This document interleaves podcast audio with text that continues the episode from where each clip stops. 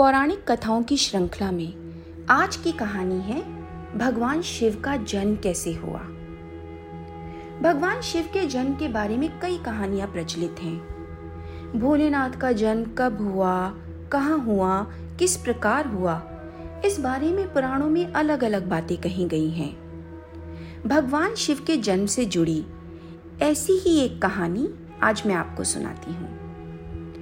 बड़े बुज़ुर्ग बताते हैं कि एक बार की बात है, जब भगवान विष्णु और ब्रह्मा जी के बीच इस बात पर बहस छिड़ गई कि सबसे महान कौन है।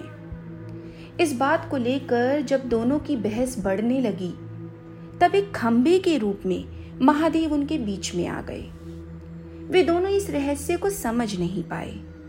तभी अचानक एक आवाज़ आई, जिसमें कहा गया कि जो भी इस खंबे का छोर ढूंढ लेगा वही सबसे महान कहलाएगा। यह सुनते ही ब्रह्मा जी ने एक पक्षी का रूप लिया और खंबे का ऊपरी हिस्सा ढूँढने निकल गए। वहीं दूसरी ओर विष्णु जी ने वराह का रूप धारण किया और खंबे का अंत ढूँढने निकल गए। कई सालों तक खोजने के बाद भी दोनों में से किसी को भी खंबे का छोर नहीं मिला।